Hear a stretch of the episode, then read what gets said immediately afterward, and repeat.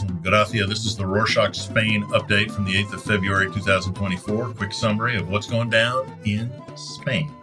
Starting with this week's episode, an agricultural industry fights back across the EU with mass strikes and demonstrations after years of feeling that they've been priced out of the market largest agricultural trade unions in Spain, COAG, ASAJA, and UPA have taken inspiration from recent protests in France, Italy, and Greece. Plan their mobilization. Demonstrations are scheduled on the 8th in Salamanca, scheduled for the 13th in La Rioja and the 14th in Palencia, with some already underway in Zamora. However, some protests have been arranged informally via social media channels and are not linked to unions. Major Spanish city streets, including main entryways to Barcelona and Madrid centers, uh, have been or were filled with farmers on tractors protesting against the European Common Agricultural Policy, or CAP. Specifically, the protesters denounced the amount of bureaucracy due to the 2011 cap reform. Eva Garcia, a farmer in Vitoria in the Basque Country, told Reuters news agency that she spends more than half of her time on paperwork rather than in the field. EU farmers fear that big corporations may leave behind small farms. They say that strict EU environmental regulations, such as using certain pesticides and price controls, hinder their competitiveness globally particularly compared to peers in places like Latin America, which are significantly cheaper because they don't have as many regulations, so their products are less expensive and more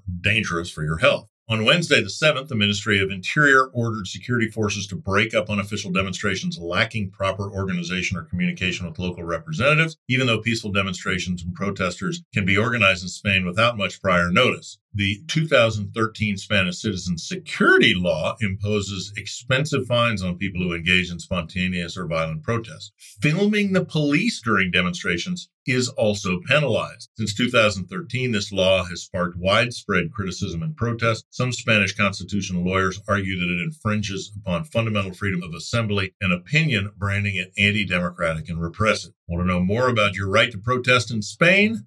Link in the show notes. Since we talked about farming, a tomato war broke out.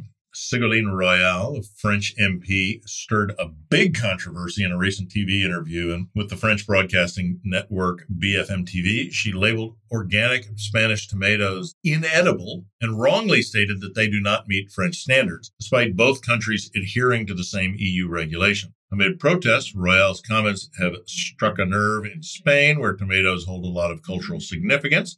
Tomatoes are the main ingredient in many of Spain's most treasured dishes, including salmorejo or adorillo in Sevilla, a traditional Andalus cold summer dish made with tomatoes, bread, virgin olive oil, and garlic. Spanish President Pedro Sanchez even got involved, telling Royal to come to Spain and try the tomatoes for herself. Luis Planes, the PSOE Minister of Agriculture, who is particularly busy this week, was on the chopping block. He defended the government's support for farmers after the Partido Popular, or PP, criticized it for not doing enough. Planes responded telling the PP to recall the 276 million euros given to Spanish farmers whose crops were most heavily affected by drought in 2023. However, opposition figures like Vox's Pepa Millán and PP's Rafael Hernando criticized the government's policies, alleging injustice and a lack of effective action on most of its policies. On Wednesday, the 7th, Alberto Núñez Feijóo, the Pepe president, and Sanchez from PSOE were at loggerheads in the government control session in Congress. Kicked things off on a high note, Feijóo told Sanchez, quote, without Puigdemont, you're nobody. Four years like this are unsustainable end quote, referring to the instability of Sanchez's government as they try to implement the amnesty legislation. Recall that the first bill was rejected last week by Junts per Catalunya, led by Puigdemont. Seems like Sanchez faces increased opposition this week as Alfonso Rueda, the current Gallego president and PP candidate for the region's elections, launched his campaign rally. In an interview with news outlet Veinte Minutos, the PP regional president said, he is hoping for a landslide victory on Sunday, the 18th, so that he's reelected. He told a news outlet that Galicians believe amnesty agreement between Junts and PSOE breach legal equality, huh? arguing that pacts between the two parties will mean that some autonomous regions are given more money than others. Galicia has its own language and culture, like Catalonia, and its language was also banned during Franco's dictatorship, so the two regions share many similarities. Rueda also told Veinte Minutos that Sanchez is in the hands of the Catalan separatist movement and doesn't even try to hide it, comments which Feijóo later echoed. Moving on, pardon the oncoming pun. National train operators Renfe and Adif face strikes in February as transport unions fight back against the lack of progress. Comisiones Obreras called a 23 hour protest for Friday the 9th on the Cercanías uh, Madrid, commuter rail service affecting commuters in Madrid and its surrounding metropolitan areas. Meanwhile, the UGT union has called two hour partial strikes in the capital every Monday and Friday if agreements aren't made.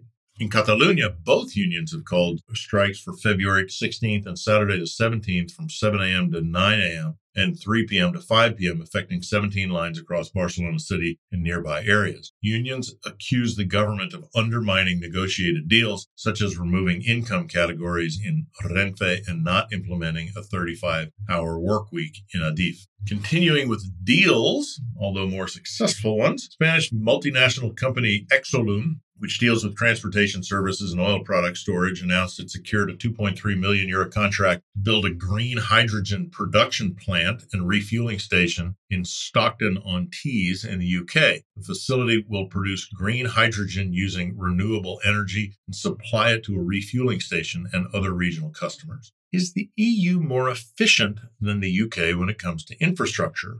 New study by the Boston Consulting Group, or BCG, found that the EU countries pay less per kilometer of rail and highway than the UK, US, and Australia, meaning that EU countries pay less for infrastructure projects in general. For example, in the UK, the average rail unit costs a total expenditure incurred by a company to build, store, and sell their services, including raw materials, goods, times, and labor for rail projects, up to 290 million euros cost around 40 million euros. In contrast, similar projects in Spain cost just over 29 million euros. In Spain, wages are lower than the UK as labor contributes to unit cost. Salaries in the UK also contribute to the higher cost rail projects. Time is just as important, though. According to Brussels Playbook summary of BCG's study, the EU countries are also slower at completing these projects. Generally, EU countries take longer, but at lower costs. Meanwhile, Amazon and BMW secure the first joint lawsuit victory in Spain against counterfeiters. A group of Spanish residents were accused of selling fake valve covers, badges, and keychains with BMW logos on the e commerce website. This week, the EU trademark court favored the company giants, ordering defendants to remove their counterfeit projects from the selling site and pay an undisclosed compensation. Next up,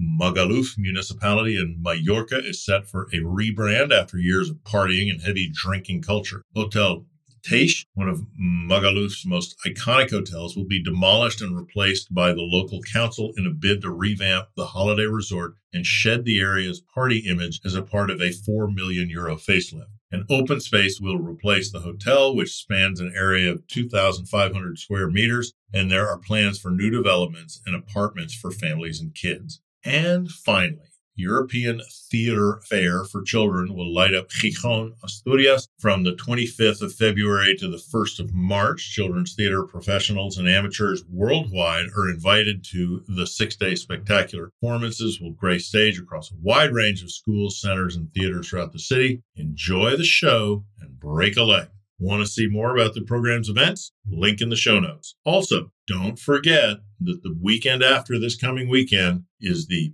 Barcelona Barbecue Festival. And that's it for this week. I want you to love these updates even more than you already do. We made a very short survey that'll just take you a minute to fill in.